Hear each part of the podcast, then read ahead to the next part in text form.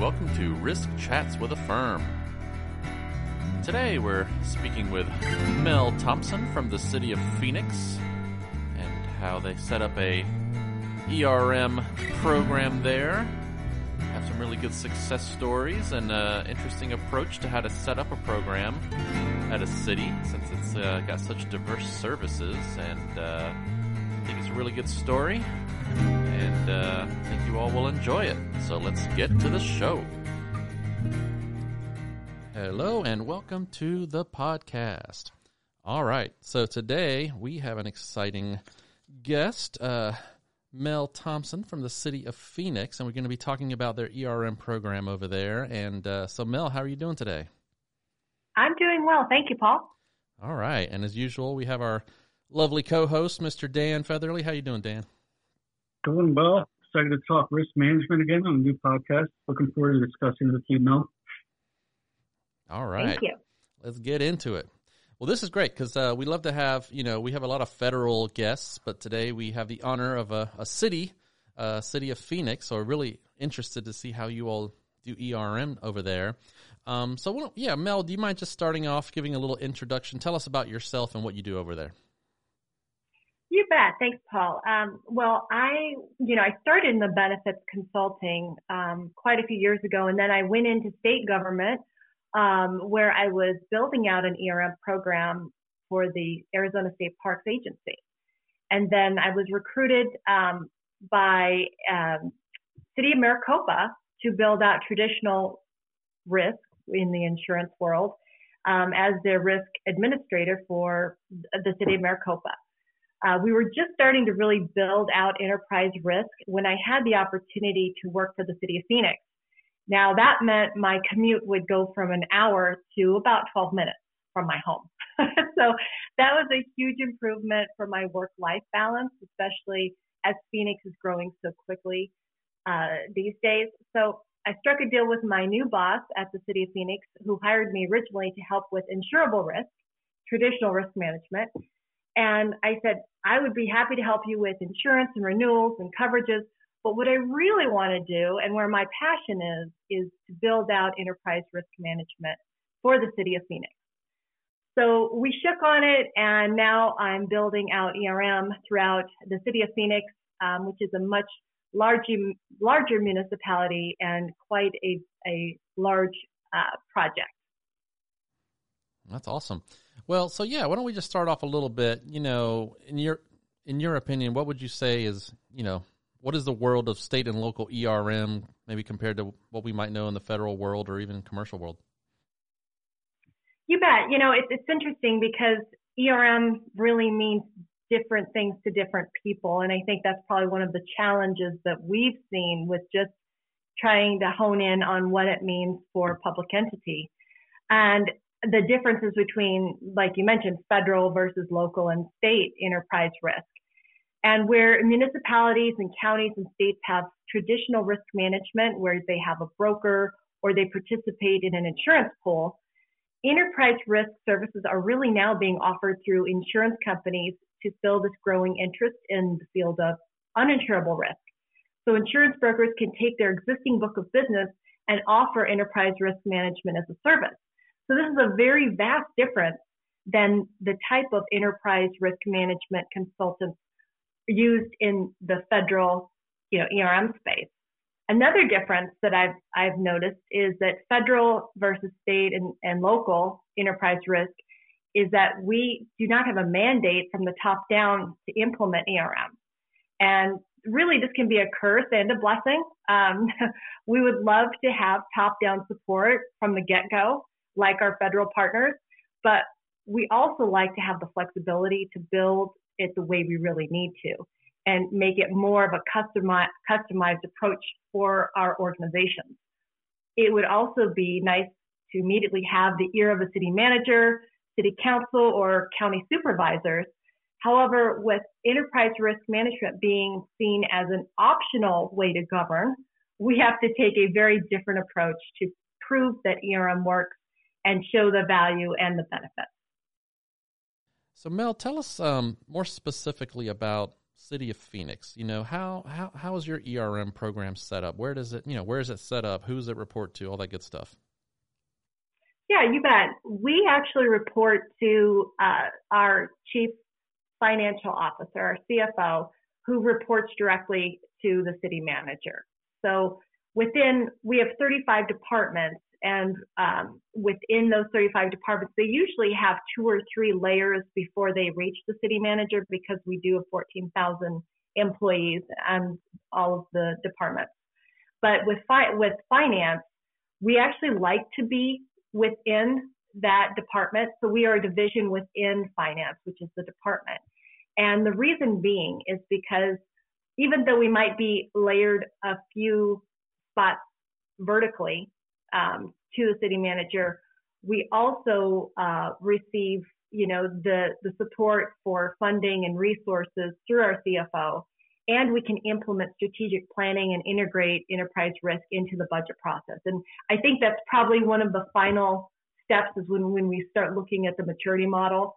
Um, we want to make sure that it's integrating with strategic planning and that we start seeing how it's used as a tool for budget and, and those decisions.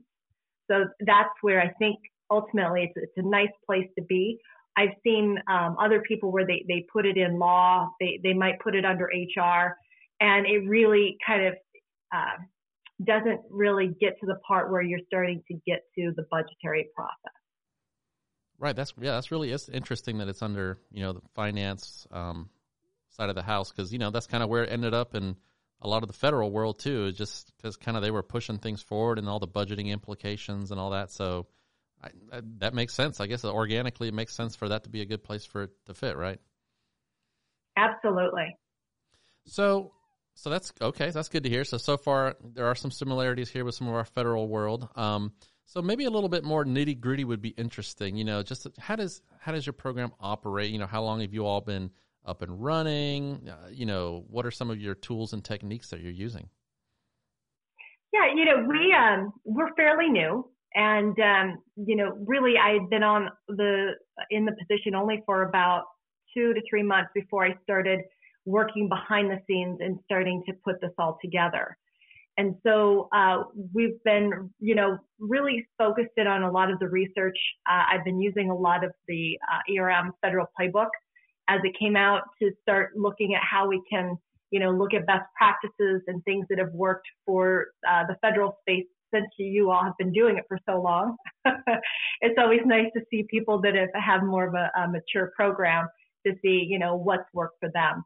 Um, we also use ISO 31000. Uh, we find that that is the best universal model for us because we have so many varied risks between library and police and fire and um, economic development. So we have so many different business units out there. It really applied to ISO 31000. When we get to our finance department, uh, which is funny because that's really where we sit, um, we're, we're going to try to look at um, moving that into a COSO model. But for now, we just really want to scale this out with 31,000. And then we also, you know, we we have our risk appetite, our radar, and the, one of the differences, because we have to uh, move it into a different strategy, is that we're focusing on really one enterprise right now. And I know there has been conversation before on um, on risk chats about enterprise and what the definition of enterprise is. And and really our goal, because we have to prove that it works, we don't have that top down support as I mentioned, is that we have to look at one or two uh, departments and show that it works within that enterprise and then being able to look at scale that and get the buy-in from city manager once we've proven that it works. So that's a little bit different um, approach. But then as far as like data, data, uh, data analytics and having strategic alignment with ERM, those are very important for us to make sure that we're turning this into real value. Yeah, that's, that's interesting you say that, Mel. So I guess how have you got buy-in from middle management, from lower management, from upper management? How how have you gone about getting people excited about ERM? Well, there's there's several ways that we get get them excited about it, but as far as where we need to start, um, we really needed to start from the middle. And there's been growing research just recently coming out um, from different um, academic areas about middle up research on ERM.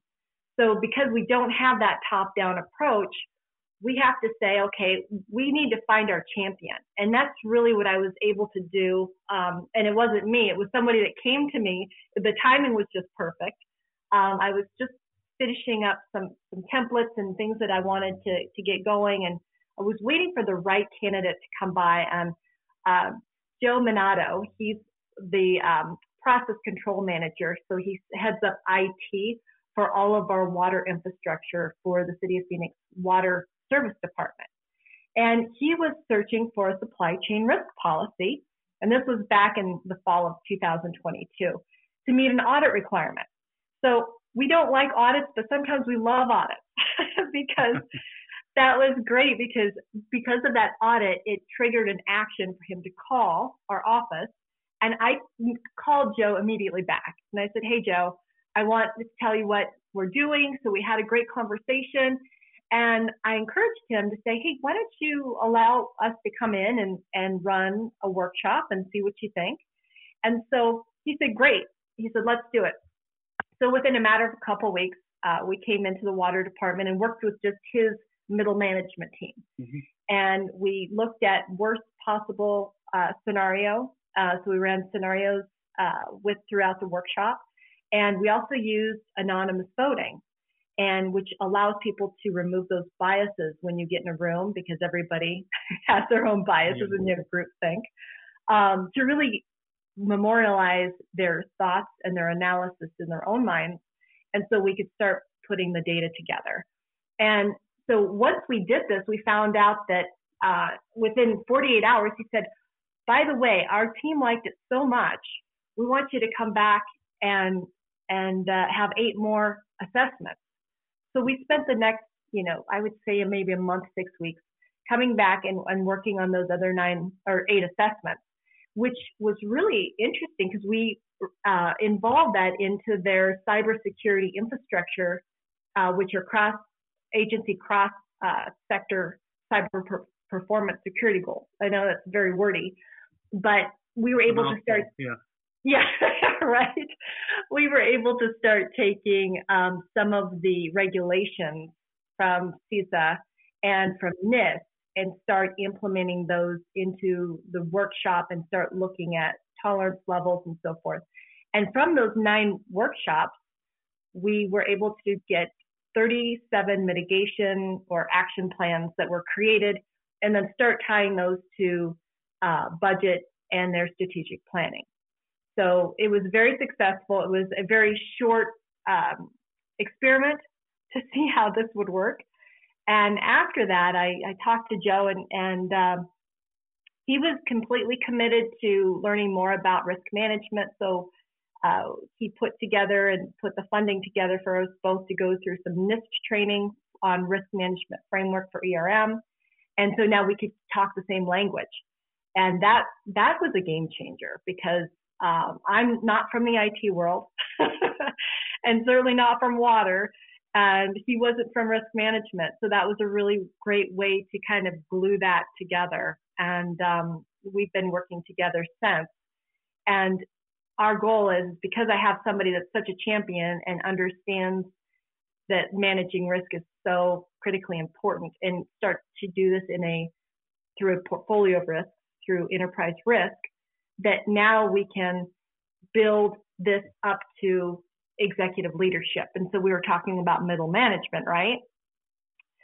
So with what we've done was we've taken this, presented it to the executive water director, and he said, yes, let's move forward. And, and um, just recently we finished their risk appetite statement and we put their rationale inside of their risk appetite statement and now we're going to be working on this this summer. So we've we've got a lot of work ahead of us, but we're we're moving in the right direction. Yeah, it sounds very exciting. You know, one thing I've found is you need to speak the same language as these folks in operations and get a common understanding of the terminology used because we're all talking about the same thing what it's going to take to meet the mission it's just we convey it in different mannerisms so i guess what's next, Mel? What what else do you have in your pipeline? Where else are you looking to get out of water? Looking to other areas in the city? What's kind of in your mind on that? Well, we're really excited, and and I have to give a lot of credit to Joe because you know you just can't try to to do this yourself. It's like pushing water uphill, right? So we he's been great, and um, the goal is is to take the water department now, and they've got 2,000 employees, and we're going to basically build out ERM um, within the end of, hopefully by the end of August, we'll have it completely fully functional with all the different risk registers, everybody understanding that they are risk owners. And mm-hmm. so we're looking at from the front lines, people out into the um, the wastewater treatment plants, all the way to billing to executives everybody will have a firm understanding of enterprise risk. So we're going to do that with a team of interns. And so this week we are selecting our interns and then we'll be training them within the next two to three weeks um, on ERM and how to facilitate workshops and data collection and analysis. And then we'll well be on our way to not only working with the, the water department on full build, build out, but also looking at economic development, environment, the, in, our environmental uh, development, library, parks and rec. These are all um, departments that have requested over the course of a couple months to have us come in and just start doing like ad hoc or one one-off um, assessments.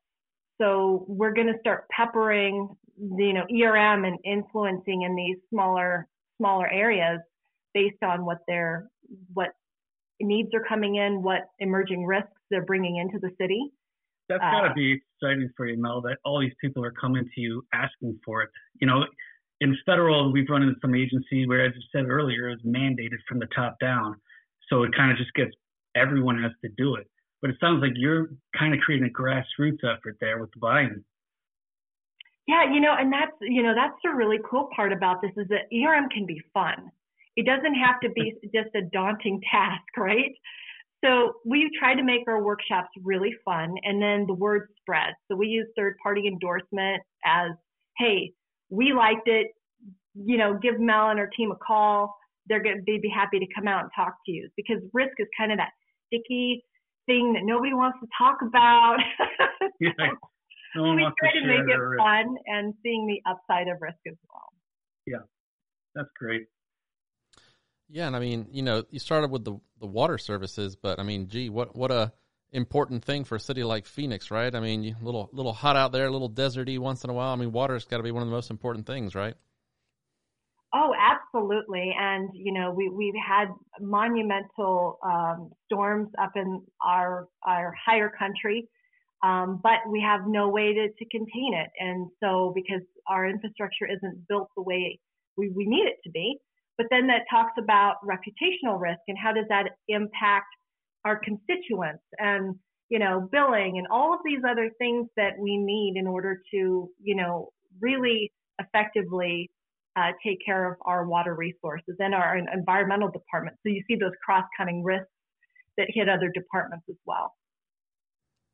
Yeah, well, you know, thanks for sharing. This sounds like you have a, a great start. I mean, you know, you got a whole city to worry about, so I'm sure you got a lot of work ahead, right? So, uh, you know, sounds like a good start, though, and I really appreciate you sharing your story with us today. Well, thanks for having me, and, and we're just excited, and we hope that we can start talking to more cities and counties and, and you know, get them involved in enterprise risk. As, as we know, public trust is one of those things that we all have to work on, and I think enterprise risk management is a fantastic tool uh, to work on, on reputational risk. Awesome. Well, yeah, it's been great. Thanks for joining us, Mel. Yeah. Appreciate it. Hope to hear from you sometime soon. Thanks again. Thank you. That's our show. AFERM.org or any podcast device. I think we're cooking with heat here. We've uh, put out quite a few podcasts. We have many, many, many more coming up. Uh, very exciting. So, uh, good time to tune in, check it out, get some ideas. If you're looking for any particular topics or guests, just uh, let us know and we'll keep them coming. And until that next time, This is your host, Paul Marshall, signing off for Risk Chats with AFERM.